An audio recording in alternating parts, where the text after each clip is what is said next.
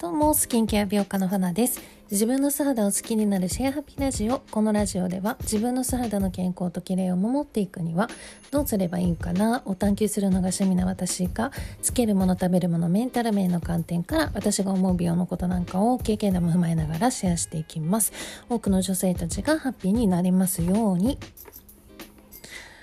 あの私のね住んでる地域ではですね雨が降っておりまして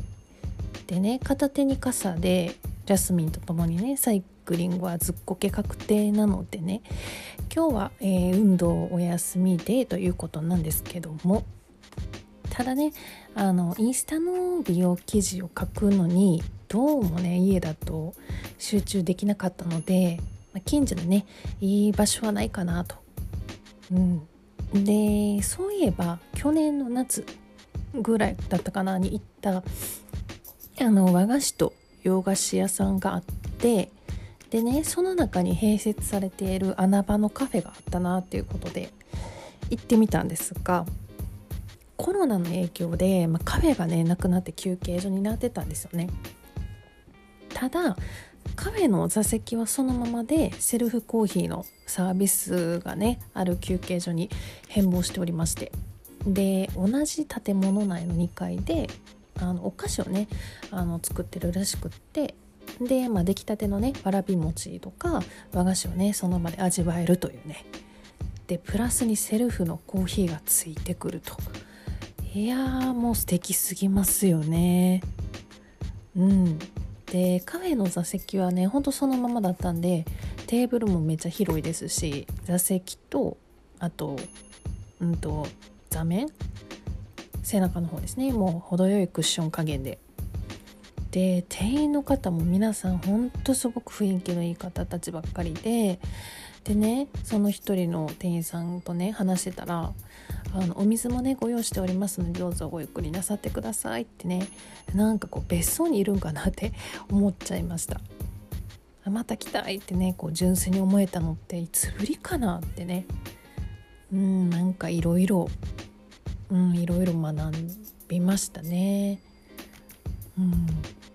はい。まあそんなこんなで本日は、えー、自然化粧品についてシェアしていきます。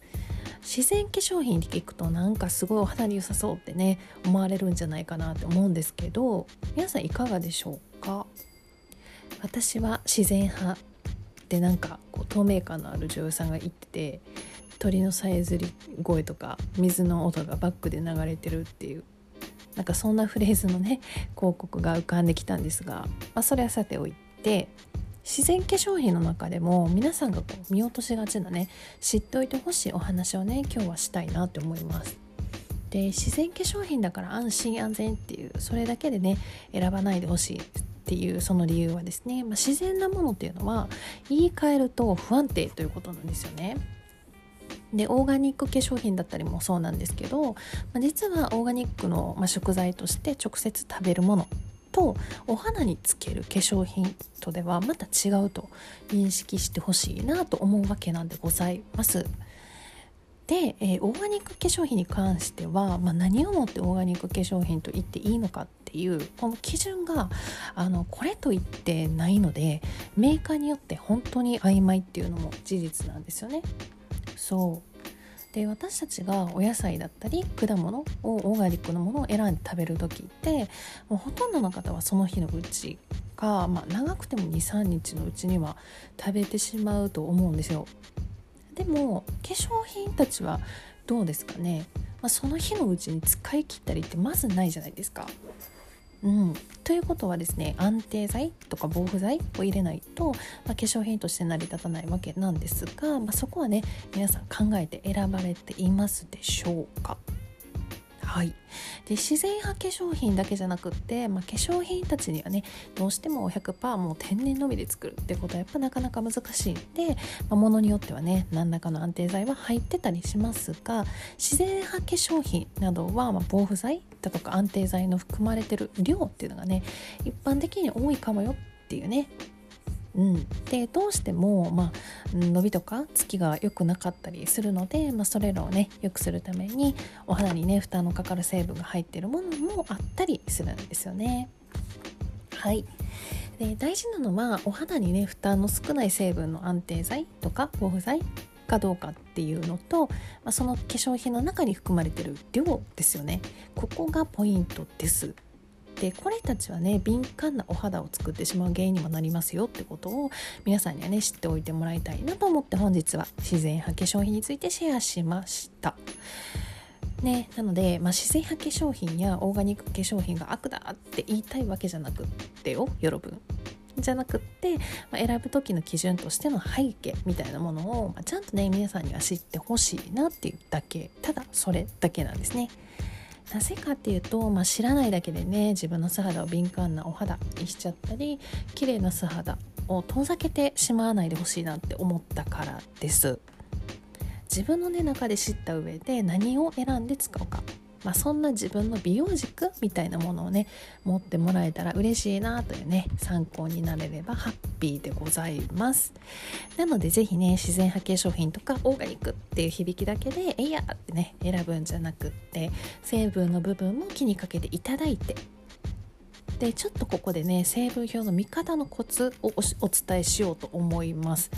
うん成分表にはいろんなカタカナとか英語とかのね化学暗号みたいな、まあ、見慣れないものがずらずら並んでると思います。でこの並んでる順番トップ5に目を向けてみてください。えっ、ー、となぜかというと、まあ、その製品の成分が何でできてるか。この含んでる量が多い順に、まあ、表示されてるからなんですよねそうで全成分を調べるのは難しいと思うのでせめてねこのトップ5の成分をぜひねググってみてくださいませ。あとはまあググる上での基準で言うとですね界面活性剤とか石油由来のものあと合成成分のものとかがうんお肌にね負担のかかるものなので、まあ、そういうものじゃないかっていうことですかね。そう。でまあ防腐剤安定剤とかが入ってない化粧品もありますし、まあ、入っててもねお肌への負担が少ない成分もあります。で自分自身のお肌に直接つけるものですしお肌のねトラブルとかはあの積み重ねてドカンってねなったりするんで、まあ綺麗なねお肌を自分自身で遠ざけてしまうようなそんな可能性を少しでもね減らしてあげれたらいいですね。はい。今日も最後までよ聞いてくださってありがとうございます、えー、そんな感じでですね私のインスタグラムではスキンケアに関する美容情報について月水金の夜9時以降に配信しております。興味がある方はぜひ覗いてみてください、えー、またですねご意見とかご感想ご質問なども、えー、喜んで受け付けておりますので公式の LINE の方にですねいただけるとすごく嬉しいです。でインスタグラムと公式 LINE の URL はこのラジオのプロフィール欄に貼っておりますのででよろしくお願いいたします、えー、それではですね素敵な一日をお過ごしください。スキンケア美容家の花でした。また明日ね。バイチャー。